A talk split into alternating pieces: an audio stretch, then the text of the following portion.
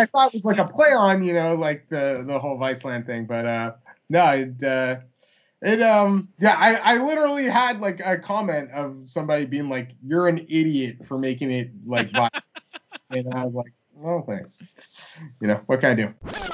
I don't have a mic or anything like that. I also, Keith, I, I, I just to remind you, I don't have like even know how to record sound or anything like that. I'm tempted to give you about it on air or whatever, just because we're all podcasting. Like, oh, the podcast, podcast doesn't even have a mic. Oh, but no. I'm, I'm, I'm still, I'm still in the stone age, bro. Obviously, right now, this is uh, the first recording of Trailcasters in our new home studio here in Hood River. Uh, but it's, you know, it, I'm, I'm, I'm sure it will not be without technical difficulties. It happens every episode. You know what I mean? So Yeah, from the University of Minnesota. Oh, rock on, Golden Gophers. I'm Um, actually rooting for Zags on Monday. for sure. Me too. Dude, your outline is detailed as. F- Yeah, it's well, again, it's it's just it's it's it's it's much it's much of a thing. It really is an outline where half this stuff will end up getting skipped or deleted or reordered. But I just kind of put out like stats in there Yeah, so we can grab. it, You know, Great notes, It's- man. It Yeah. shows you my train of thought. Yeah, yeah. And like, and maybe they don't have as much time to listen to podcasts. Who knows? Ready to go, boys. nice. Apologies. What up, AQ? Oh, man,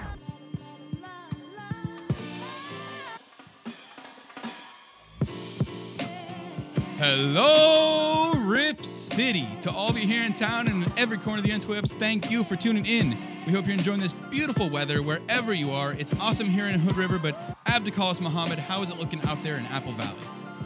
Yeah, um, I've, uh, Minnesota looking amazing. Um, really good weather today, so we're lucky to have uh, we're lucky to have this weather in Minnesota. We don't really get weather like this all the time. Nice. Two for two. That's looking good. Well, all right, Michael Weisenberg, number three. How's it looking over in your area? beautiful. It's uh, very much, I'm guessing, the similar to Hood River, and uh, yeah, just lots of flowers blooming, and uh, was a beautiful walk in uh, Portland today. Spring is here, right? Spring is here. Well, all right. Uh, listeners, you are listening to the Podland Trailcasters. I am Keith Feltner Smith, and as you just heard with me here today, AQ, Abdikalis Muhammad, our rep out in Minnesota, and Michael Weisenberg of the Viceland podcast, Mikey V. Uh, I guess repping from Portland. You're repping from the actual center, the heart of Rip City over there. Uh, so thank you both for joining us. We got lots of fun to talk about today. I want to say first, right off the bat, uh, welcome to the new Trailcaster Studio for, for all of you that cannot see it, but uh, here for the two of you that can, Mikey and AQ. Uh, I'm officially moved in. We are officially moved in. I shouldn't just say me, but myself and my queen Abby, we are over here in Hood River now. We've got our place with our two dogs, uh, at least our temporary six month town home while we work to find our more permanent, awesome place. But yes, extending Rip City, an hour east of town, up the gorge. And I'm stoked for it. Uh, we, it's the move has been crazy. It's obviously been affecting the pod, our ability to kind of keep this going on the regular basis. But uh, it's nice to maybe be kind of settling in a little bit and hopefully bringing this to you a little more on the reg. Uh, and now, Mikey, what about the Viceland pod? Have you have you gone through any sort of like moving around? Have you had any sort of uh, difficulties with keeping that going? How's it been, how's it been recently? It has actually been pretty steady. And Nice. we have released an episode on Wednesday or once Tuesday before the NBA draft. Mixing Um, it up. very, very consistently, almost a year. So yeah, we're we're almost a year with Viceland. Um, still doing my stuff with Perspective Insight as well, and that site we talk about uh, a lot of high school prospects, and we're getting into NBA draft prospects as well. So yeah, it's uh, things are, are going very well with my podcast and going very well with Perspective Insight. Good, good, man. Good to hear it. And AQ, um, normally we've been checking in with you as far as the the uh, the Gary Trent's living room, seeing how the how everything is looking over, like directly from from the source. But things have changed uh, on this road trip, so let's jump straight into that. If we uh, if we start off with the road trip that we that we just finished up, the four gamer that started out in Florida had a nice win against Miami, close win against Miami. Uh, CJ going off for his 35 points, crazy awesome uh, uh, first quarter. I think he had 21 in the first, if, if that's what it was. But all that got quickly forgotten because we made a trade. We brought in uh, Norman Powell from the Toronto or the Tampa Bay Raptors, uh, and Gary Trent Jr. and Rodney Hood went out the door. This trade, I think, kind of confused a lot of people at first because it was such a kind of almost like straight across, like lateral move in a lot of eyes. Both uh, Gary Trent and Norman Powell, the main players in this deal, were on were only guaranteed to be uh, here for one more year, so it didn't like lock a player in for Portland. The contracts are fairly uh, similar. There is some details you get into as far as bird rights that maybe give Portland a slight advantage in this case, plus the uh, the fact that they open up a roster spot, which we will get to later on. But uh, Mikey, let's start with you. How do you feel about bringing Norman in here from uh, from Tampa Bay Raptors, and I guess we should say Toronto Raptors because maybe that gives a little more reference Yeah. to where you might know him from. Um, you, you didn't like me saying Tampa Bay. You you squinted when I said that. Tampa Bay Raptors like shot down my spine, man. That that was uh, yeah. And, and I like as much as I know they're in Tampa Bay right now, and how that was I think part of the reason why Norman Powell and Gary Trent Jr. went to their new team so quickly. Um, but yeah, that that really uh, that was a killer. But I, for one, have uh, been a fan of Norman Powell. I, I think uh, you know people talk about him being uh, having NBA Finals experience, and I, I actually went back and looked about how much he really played during the NBA Finals, and it wasn't a ton, but it seems like the past couple years, like since Kawhi Leonard left and the the new look Raptors, he, he's really come into his own. Um, improved a great deal as a shooter, and then something that I, I feel like he's he does that maybe Gary Trent Jr. didn't do quite as well is get to the basket, get to the free throw line. Um, I do feel they are very similar, but yeah, the thing that you obviously worry about, and I, I'm guessing they were worrying about this with uh, Gary Trent Jr. as well, though Gary Trent Jr. would be um, a restricted free agent, um, is the the contract. And Norman, yeah. Norman does have the the player option that we all know he's declining. Um, so yeah, I, um I I'm a little worried about that. Though with, if ha- having his bird rights, they can give him the best offer, and and he's interested in re-signing with Portland. That could be a really good thing. AQ, what do you think uh, as far as that? Let's just stick on that part of it. Do you? Th- there seems to be some debate that, like, th- some idea that Norman Powell would be easier to re-sign here than Gary Trent would have been. Uh, like you mentioned, Mikey, both of them, or sorry, not both of them, but Norman Powell has a player option. He's going to decline that not because he wants to necessarily be out of Portland, but be, uh, but because he can make more money by declining and re-signing. So yeah, it doesn't really aid the team the part that aids the team would be this bird rights idea, essentially saying that we can pay him more than other teams would be. So if he's after a bigger contract, that would be theoretically in Portland. But I thought the whole idea here was to try and not spend more money, right? Wasn't the whole fear with Gary Trent is that we wouldn't be able to afford paying him what he needed? Uh, AQ, does does it seem any different to you with Norman Powell than it would have been with Gary? I think it does seem different, but also I feel like there's still a lot left to play here. I think the idea between behind like what uh, Neil Olshey and the front office want to see is like how does Norman Powell fit next to Dame and CJ uh, at the three, and if it does end up being a good fit, and you know he has a really good uh, reg- end to regular season and maybe a good playoff series or two, I think, I, and even myself, I probably would be down to re-sign him. But if it doesn't work out, I think it gives the team a little bit of an out um, in saying, hey, we tried. And I respect that. Like, I didn't want to re-sign Gary Trent. I think that, you know, eventually he just can't play next to the three, next to Dame and CJ. So, and I think a team was going to throw him more money than we could afford anyways. Um, you know, a team like, you know, maybe like, I don't know, the Mavericks or somebody, you know, that really needs like a two. Um, so to me, it's more of like see what the vibe is and then kind of like, like play from there. If Powell ends up being really good, which he has so far, I would be down to re-sign him. Yeah, he, he's been looking really strong so far. Uh, I definitely think it's pretty easy to say, especially after seeing him a few games, that Powell was the best player in the trade. Between he and Gary and Rodney, he was the most developed, he's the most productive. Uh, Mikey, we were talking pre show.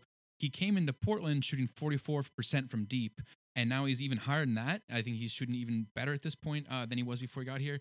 And as far as the small forward position, or the playing three guards uh, with Dame, CJ, and either Gary or Norman Powell, Powell does. I, I think the numbers I saw they're similar in height, but Powell's wingspan is six eight and a half, and his standing reach is like eight and a half. Or what, go ahead, Mikey. You got the numbers here. I, I'm the measurement guy. Uh, Yeah, this is your his, thing. his wingspan is actually six eleven. What six eleven? and and, and uh, three quarters. So I Okay, round- okay. and um, his standing reach is, I believe, around eight foot six. Um, Jeez. yeah, that that was measured at the NBA Draft Combine. Um, and I, I know that Gary Trent Jr.'s measurements are, are not there. Gary Trent Right. Jr. I believe had the six foot eight wingspan.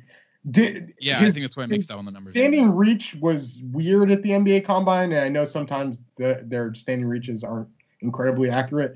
Um, but yeah, he- Norman is bigger than Gary Trent Jr. Nor- Norman is this player with these huge arms and, and a strong upper body too, where he's not just lanky, but he's got a lot of power in there. So he almost has kind of the, the, the lower body that can keep up with small guards, but then the upper body that can compete with the wings and all that. So it is an interesting combination, I think. I mean, obviously that's a very basic way to break it down. Uh, but the other part of this that I wanted to touch on is when this trade happened, the Toronto Raptors fan base, see what I'm doing there for you, Mikey, and the Blazers fan base I don't know if you guys saw this on Twitter, but there was like a melding of fan bases. Like people were just on both sides. Oh man, you guys treat Gary well. You you you respect him and you love him. Oh, you guys treat Norman well. You're gonna love what he brings you out there. There was just so much kind of back and forth love that I don't think you see from from different fan bases, especially when those fan bases are about to when those teams of those fan bases are about to face off in a matter of days. Uh, so that was kind of fun, but reflected in that as well. I don't know if you guys read the article that Powell wrote for the Players Tribune, kind of his goodbye letter to Toronto. Uh, he had number points basically where he's going down saying goodbye to indi- individual players. He's talking about the team in the city. He had one point in there even for uh, saying, you know, I'm really excited about what Portland has going on. This is gonna be awesome. Like, you know, just trying to show the support back and forth. But overall, it was it was a very like personal and let's let's just say vulnerable uh, letter that he put him out there for. Like, it, this is not the kind of I guess tough, cold, hard uh, demeanor of a competitor that you normally would maybe picture from a lot of NBA players. I liked it though. Again, this is the kind of guy Portland attaches to. Uh, so, Mikey, I just wanted to kind of connect this back to to your Toronto roots. And again, we were talking pre-show. You had a little bit of interaction around Powell uh, before. Uh, I mean, I think right when he was starting with the Raptors. Is that right?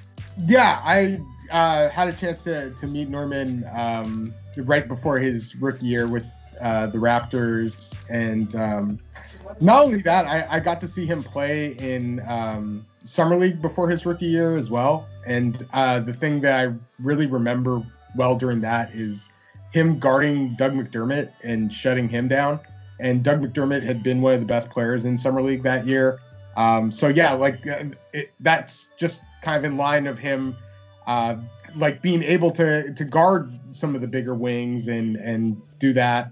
Um, but yeah, he just seemed like a great guy, and work ethic I think has been a, a huge thing with him. Uh, I will say, in terms of Gary Trent Jr., like Gary Trent Jr., I believe in his third year in the NBA was as old as uh, Norman was as a rookie.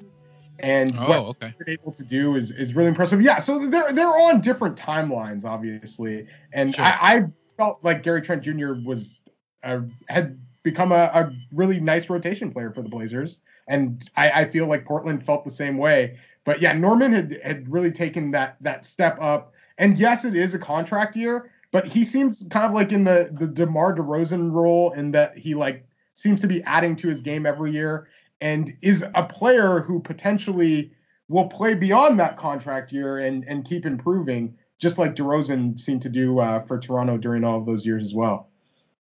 Yeah, Toronto is certainly not a bad spot to be farming players from when we can. Uh, they've they've I think I think there are I think there is a lot of crossover as far as the the values between the two teams and kind of that that workman's ethic that you get uh, from a lot of the guys that come up through those systems. Uh, so we did get some instant results uh, from Powell. We- Again, we mentioned this trade came down like a Wednesday or Thursday as the road trip started. That Friday in Orlando, Powell makes his debut. 22 points for the Blazers looked awesome, but he wasn't the only highlight that game the Bosnian Beast was back with us Friday, and again, he's not at full. He's not at full 100% production here, but the dude looks good on the floor. He's moving well.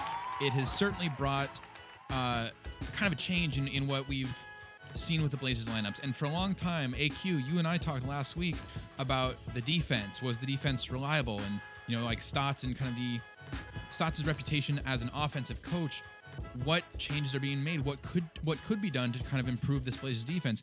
And I want to ask you guys what we've seen from the rest of this road trip. Uh, the win over Orlando, 112 to 105 with Nurk and Powell.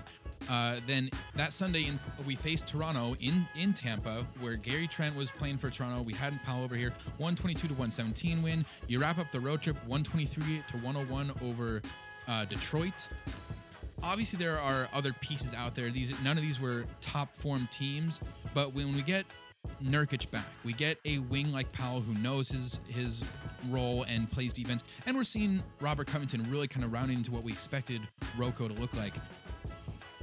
Is this good enough for the defense? Is this the kind of change we needed to see? We can get into some numbers more in a second, but AQ, just since we touched on this last week, how are you feeling after seeing a little, a little bit better basketball from our guys?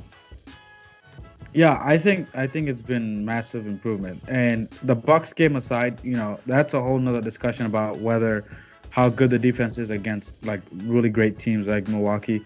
Um, that's one of those. But for all season, we've been playing, you know, bad defense against everybody, not just you know good teams, bad teams as well.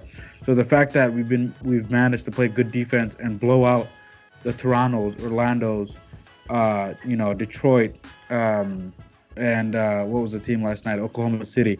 The fact that we managed to blow them out, play good defense, that's that's kind of eye popping to me because we hadn't done that all season. If we can, honestly, I know we want to beat bad teams, but if we keep beating those, uh, or if we keep beating those bad teams like by double digits, that's a plus to me. I'll take that any day.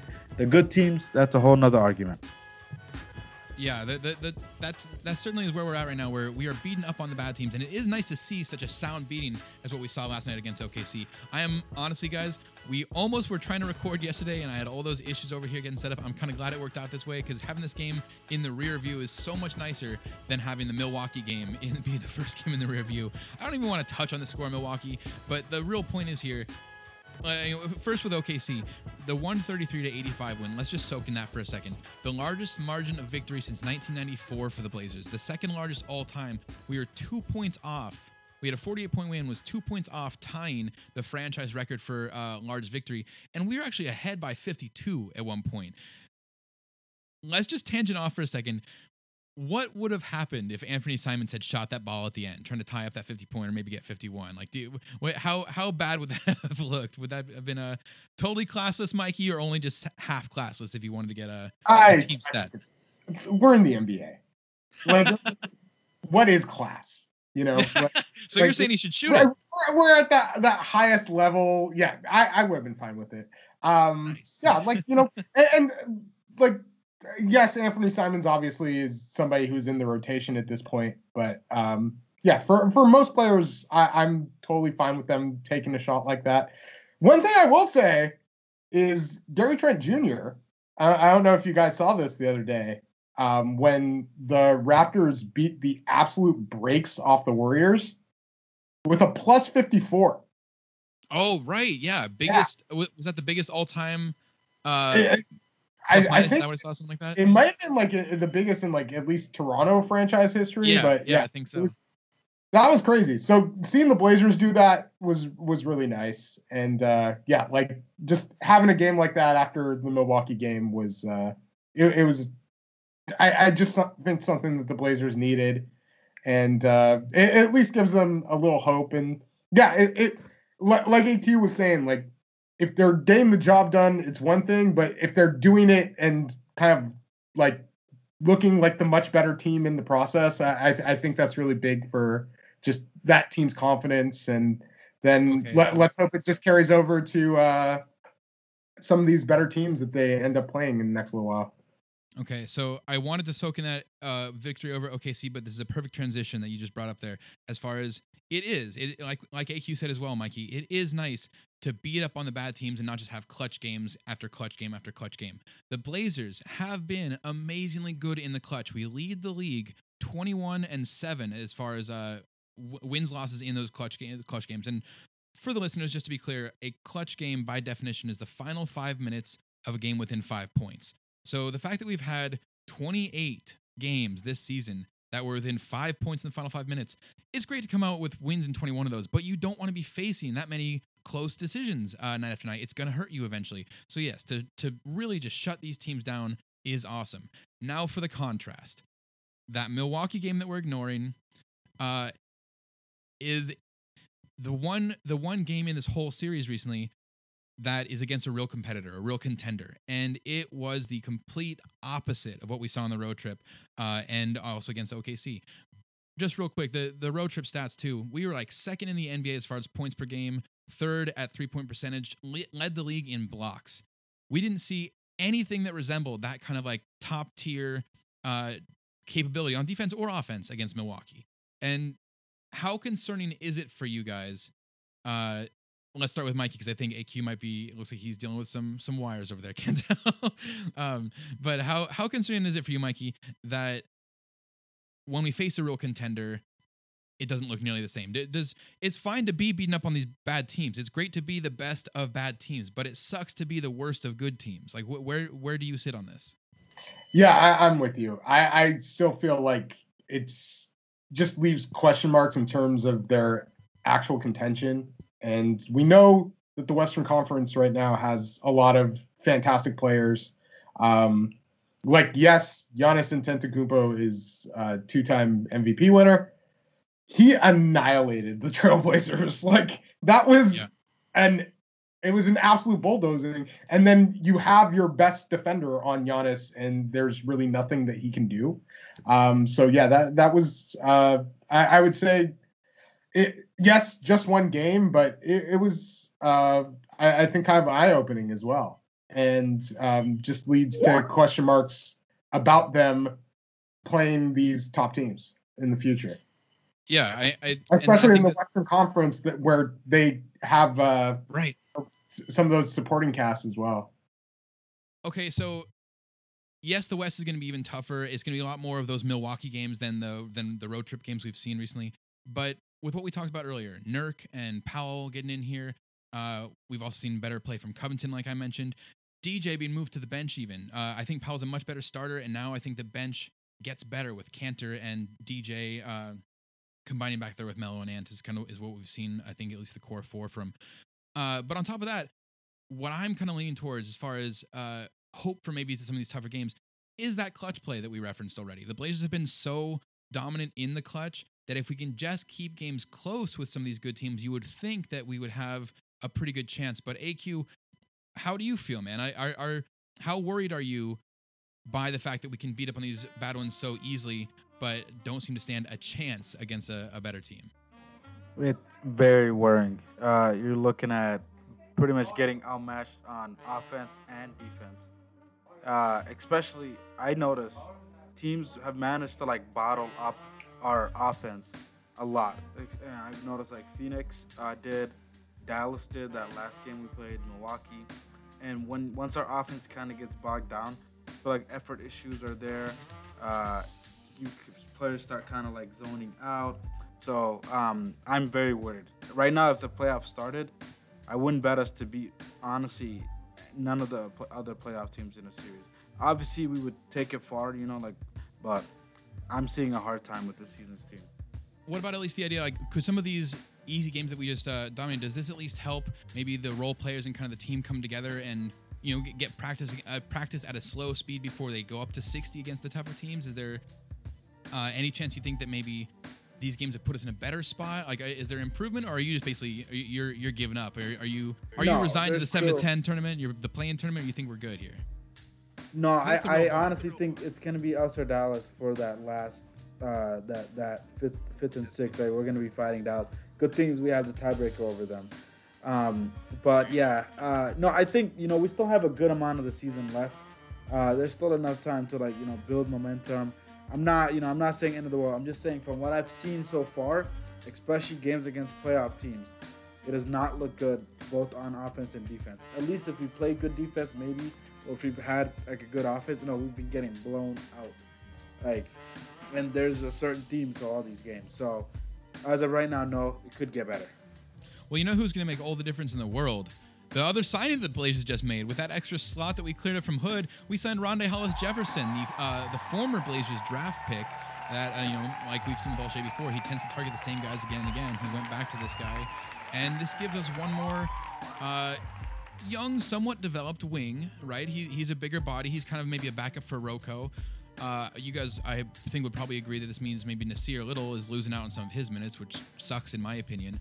But uh, yeah, obviously I'm being sarcastic that Rondae Hollis Jefferson is going to be the difference maker and make us feel more confident against the tough teams. But what does this mean to you? Does does this really stand out as anything to either of you guys, or is it more just kind of filling up a bench role? I don't know how Adam Silver let the Blazers get Rondae Hollis Jefferson. I just think it's really unfair for the rest of the league.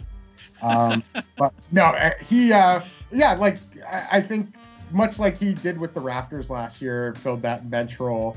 Um, he, he's another guy with like a really long wingspan, good passer, um, it, it just somebody who could almost like in the Derrick Jones Jr. kind of uh, role, like where he can play either three or four, um, and maybe even like spell kind of like almost take on like the Rodney Hood role um, to an extent. Like obviously they're different players in some way, but yeah, he's uh, I, I think somebody who has been uh, a good role player for the teams that he's been on so far, and still like a, a, young guy, and seems to be happy to be coming to Portland. So, yeah, just give that depth, and uh, you know, somebody that hopefully, um, like, let's hope that nobody gets hurt, but yeah, just give that injury depth as well.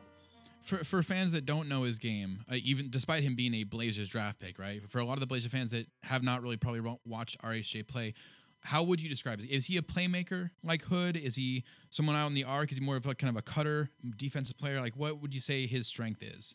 Yeah, he, he's kind of like one of those slashers. He has some ball skills. He's a good passer. He's not a shooter like that. He's not a shooter. Okay. Not at all. Um, so yeah, that that's been like the, the biggest thing with him is he doesn't really shoot from outside, but he's somebody that is going to be a, a at least a good playmaker and um, somebody that you're going to be at least confident when he has the ball in his hands uh, that you know he can maybe dribble a few times and make the right read. You know who is a good three point shooter that we've just now seen? Harry Giles just doubled his uh, oh. his total three point made. that was crazy last night. Yeah, Harry was firing him up makes three in the in the last couple in the la- like what's the latter half or maybe even final quarter of the game against OKC. Yeah, I, I was, like they put in the bench really early last night. So yeah, like uh, I think right at the end of the third quarter into the fourth quarter, uh, Harry was looking confident from long range. Yeah, that was that was pretty cool. All right, AQ. What about that though? Maybe that'll be another thing that helps the Blazers compete with some of these higher seeds. Uh, the the win last night against OKC, the only Blazer to play over sorry, the only Blazer starter to play only over 25 minutes was CJ McCollum. He played 26. Dame had 25, Powell had 24. So maybe that's the key here. Maybe the depth, the wing depth as well as the kind of the that guard and, and combo depth is what is going to keep us healthy, at least keep Dame a little fresher long term. And if you know if Dame is fresh and we can keep the game close, then you know that we stand a chance in the clutch, right? Yeah, you know what's funny? I was thinking about this the other day. The Blazers actually have a really good depth uh, at pretty much every key position you want. You know, I would say backup guard. I think Simons uh, is more of like a combo guard. Um, so honestly, we do have another um, a, a roster spot, and I would consider maybe signing like an Austin Rivers or uh, kind of more of like a passing backup guard uh, just because I feel like we don't really have like somebody to run that offense um, when Dame another sits playmaker. down. Yeah, another playmaker pretty much. But other than that, we have really nice depth pretty much everywhere. Uh, so I'm excited for the, what like what this team can do the rest of the way. I like Rondae. He's good depth, good wing depth. You can never have not enough wings in the NBA. Okay, okay, there we go. See, I, we could get some optimism out of you. I knew it was in there. So. hey, a little, a little. Um, I, I I heard he was favored to sign with the Bucks. So yeah, just uh, oh. I, I think that's. But um, yeah, I, I agree with you. I never felt like Anthony Simons was really like the backup point guard, and um, that always worried me. Um, so yeah, like it's it's pretty much been like Dame and CJ kind of like taking turns and kind of uh, maneuvering the minutes to get them to run the team. It would be really nice if they had somebody uh, they were confident with as a backup playmaker. Okay, so the one other thing I do want to bring up though before we get to those things is a CJ question, and no, it's not trade CJ. I'm I'm not bringing that one up this time. I'm not trying trying to push for that every time. I promise. I but, every time I've been on Trailcast. uh, but do you think would, would, would this benefit us if we don't have another real playmaker, another real star to run the offense? Do we need Dame and CJ on the floor at the same time, or can you do after you go with a three guard lineup of Dame, CJ, and Norm? Can we switch it up to maybe having CJ run the bench unit more? Would you guys see that as beneficial to the Blazers, or is it something they're never really going to go back to at this point? A- AQ, how AQ, how you feeling? Like, do you think uh, Dame running the first unit, CJ running the second unit is something we could see? Would that benefit us if we don't have another playmaker, especially if Austin Rivers is going to Bucks instead? Yeah, I would consider that. Um, I would maybe yeah consider playing Ant and CJ just to kind of give Ant some help because I think Ant's problem is that he really doesn't have that playmaker next to him playing in that back unit. Or I would play maybe CJ and or Dame and Ant together and just kind of give uh, uh, Ant a little help because he's still really young guard. I think Ant he has so much potential. It's it's insane. Yeah, he's he's got a good ceiling, but it his uh his ceiling so far has been more of a shooter and kind of an athletic player than than playmaker. I think across the board. It's not doesn't mean it's done. Doesn't mean it's impossible. Uh, okay, I do want to get to we'll, we'll we'll get to the upcoming games in a second, but.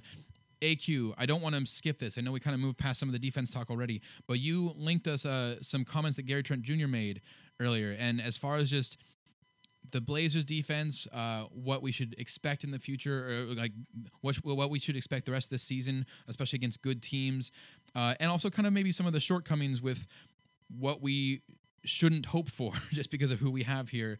Um, can you tell us more about the this stuff that I'm vaguely alluding to? Yeah, so Gary Trent Jr. Um, a couple days ago uh, was asked about um, how he's been adjusting to Toronto's new defensive system, and basically a little quote out of that what he, what he said is um, quote This is completely different than what Portland does.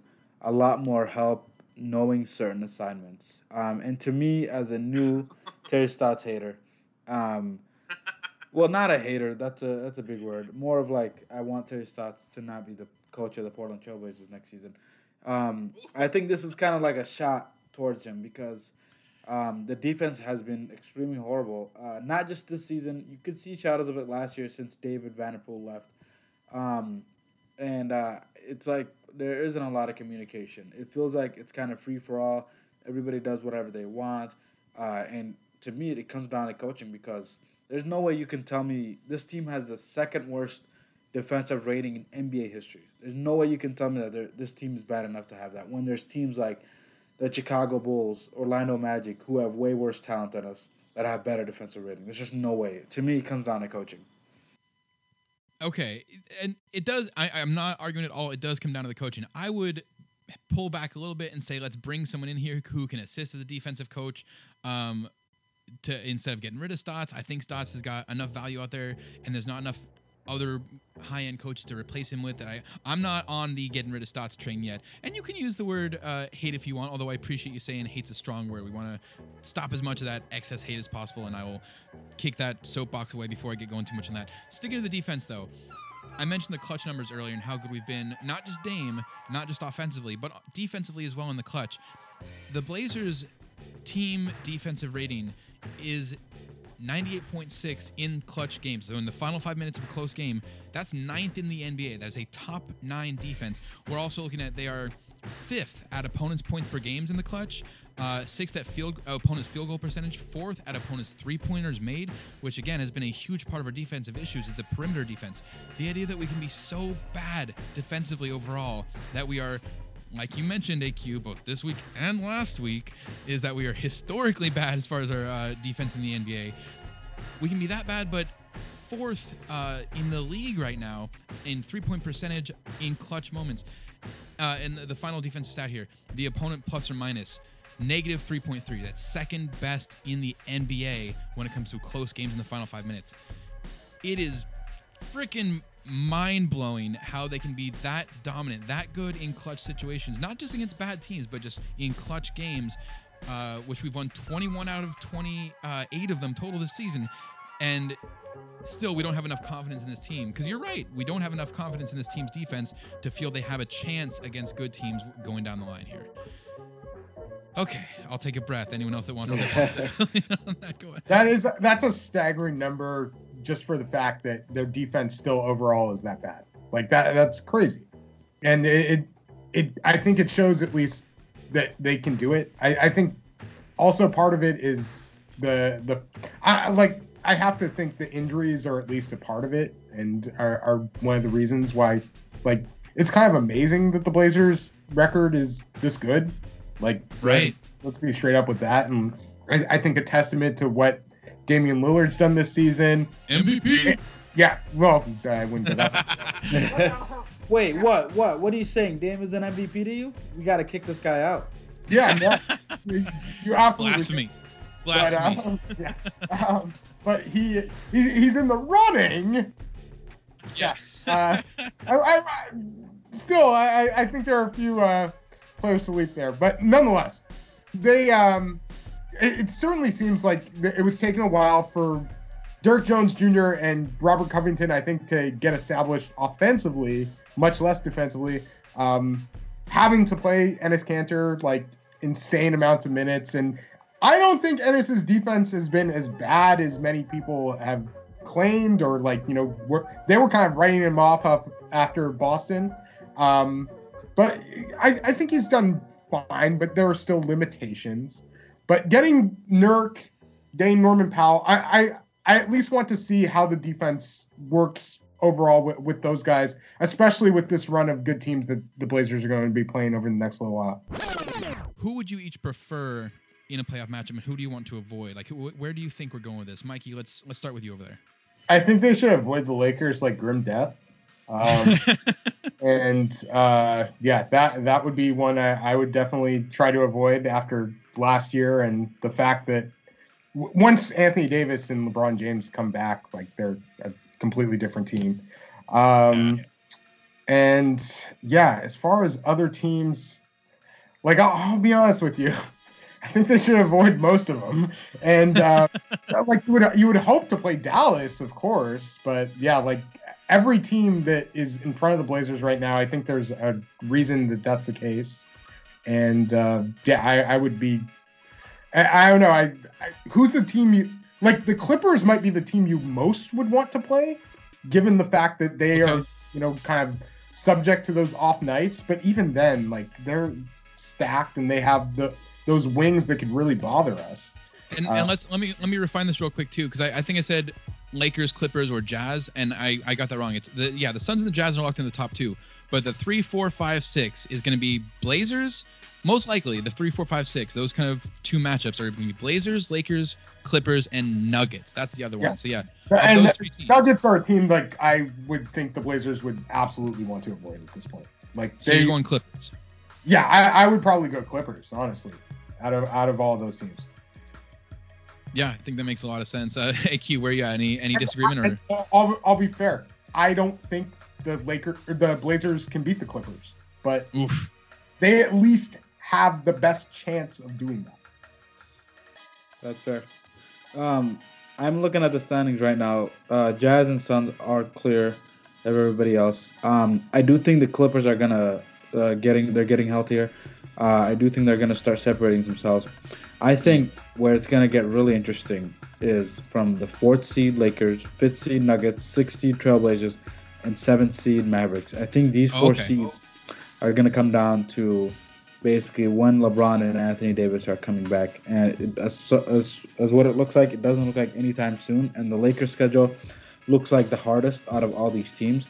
So if I had to make an end of season prediction, prediction, I would go Jazz, Suns, Clippers, or my fault, Jazz, Suns, Nuggets, third seed, Clippers Oh, okay. fourth, I like it. uh, Blazers fifth.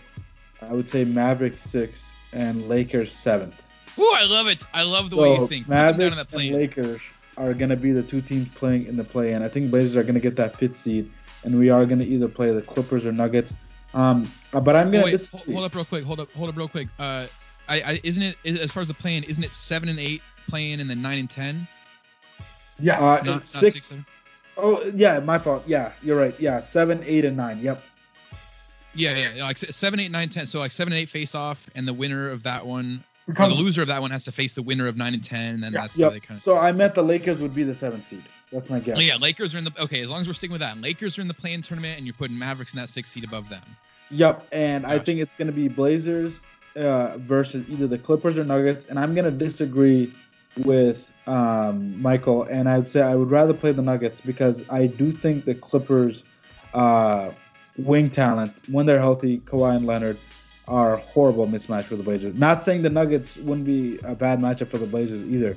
I think I would favor the Nuggets in that series, but for some reason, I'm like weirdly confident, cocky against the Nuggets. Also, like Nugget fans, you know, I have some beef with Nuggets fans, so I would love that series just to talk shit. You know, there's not What- really a lot of Nuggets Clippers fans? fans. Yeah, Nugget Nuggets fans are cool people. I'm not hating, but like I like to beef with them. You know. Oh, also, Oh, we you get like the nice- whole. Uh, we, we get the whole Dame Jokic top two MVP candidates probably right now Yeah. um, and maybe you know have a playoff series to duke it out. So um, I would favor the Nuggets in that series. Not saying that, but like, would it Last would you would you would it would it would, uh, would it be crazy uh, if somebody told you the Blazers won that, that series? No, it it wouldn't be crazy, and and I'm I'm with you, and actually I'm I'm glad that you guys divided it that way, because, but I was I was kind of between that. I agree with what you said, Mikey. I think the Lakers, when they get healthy, they're not a team the Blazers want to mess with. AD and LeBron is just it's just gonna be a really tough matchup to go. Even if we're playing them well, you're dealing with the refs as well at that point. It's just gonna be one-sided. Uh, but it is funny because if AD and uh, LeBron don't get healthy quick enough, I could see them sliding. If they slid into the playoff, uh, the play-in tournament, if they slid down to that number seven, that's a lot of extra games to fate for them to get through. Maybe that does maybe soften them up a little bit. Who knows? The the Clippers, they've been tough because yes, they're getting healthy. I hear what you're saying on that AQ, but also the Clippers have just. I get they've got a great record at west because they got all talent, but they just have never really seemed to put it together this season for me. I feel like they've always had one piece that's just not quite there. You see Paul George missing the dunk the other night, uh, and like it's I don't know. I'm I'm waiting for some of these. Uh, I, I'd be curious how that matchup would look against the Clippers. I guess is the best way to put it. I don't know if they are going to be able to perform at what we all think the Clippers should perform at, and beating up on that team would really just feel good. Uh, with some of the past rivalry stuff with like Pat Bev and some of the rest of the sideshow talk, uh, but similar to that, the Nuggets, the, the the rivalry that I think the Blazers have built with the Nuggets over the years, Nurkic uh, basically feeling displaced by Jokic. Then he comes to us as spare parts and turns into a real com- like high end uh, center. You also look at the uh, the double overtime we had with the Nuggets uh, in the semifinals. I think there's a lot of kind of some some sting with these two teams, and I think a series. Oh, thank you, Mike. Yeah, I said double, and you're looking at me all weird. I'm like, what? That wasn't the Nuggets. You're like quadruple. yeah, the double double overtime, We, the quadruple we overtime. actually hung out at that game, Keith.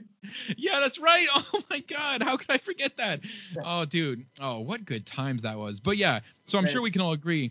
A, a, a game between the a series between the Blazers and Nuggets would be a lot of just hot rivalry, and I feel like that would be some great basketball. I would love to see. I don't know if I'm gonna go as far as putting Nuggets as favorites over. I get that they just picked up Aaron Gordon. I get they are loaded right now, but I feel like we play really well against them. At least we have in the past. Uh, and yeah, it really would be. I think a series between them could literally decide the MVP battle. Although at that point, would the MVP be picked by the time we're in that matchup? Yeah. Yeah. It's a So that doesn't really help us. Well, it would be it would Right. be kind of like uh, Hakeem Olajuwon beating up David Robinson, and in There this in '95, and in this case, Dame is Hakeem going on and Dame's win Hakeem, his first NBA yeah. title. You're, you're like calling Jokic the David Robinson in this situation? yeah. Damn, man. Shots fired.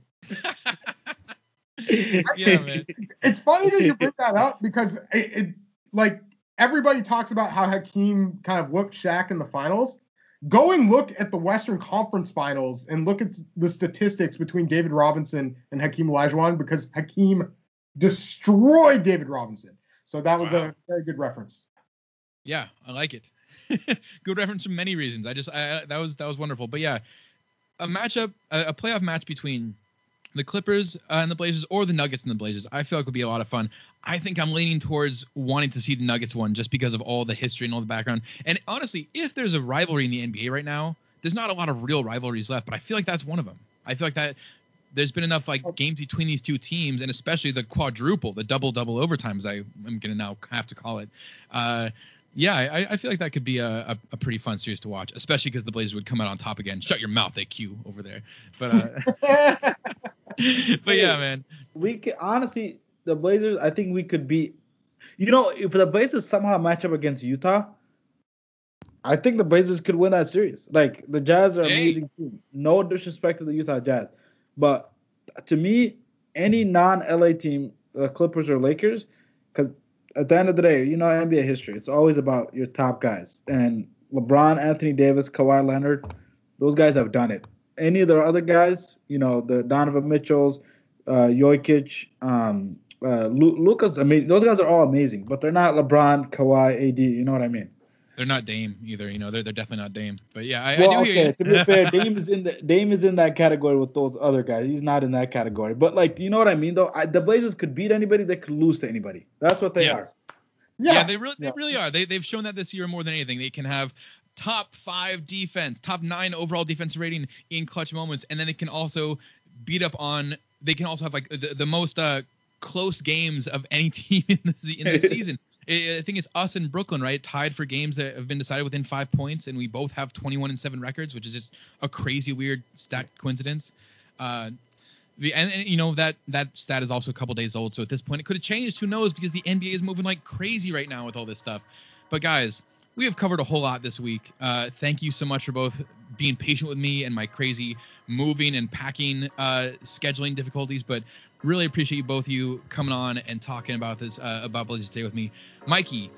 Tell the listeners where they can find Viceland and where they can find you online if they want to call you out for some of the some of your Blazer takes. I do a podcast with my brother Jason Weisenberg. It's called the Viseland Podcast. You can follow me at NBA Draft Mikey V. You can follow the podcast at Viseland. I also um, do work for a website called Perspective Insight. You can follow them on Twitter at Pro Insight or go to perspectiveinsight.com. We have interviews with a lot of top high school players. Um, we have an old one with Chet Holmgren from Minnehaha Academy, for instance, AQ.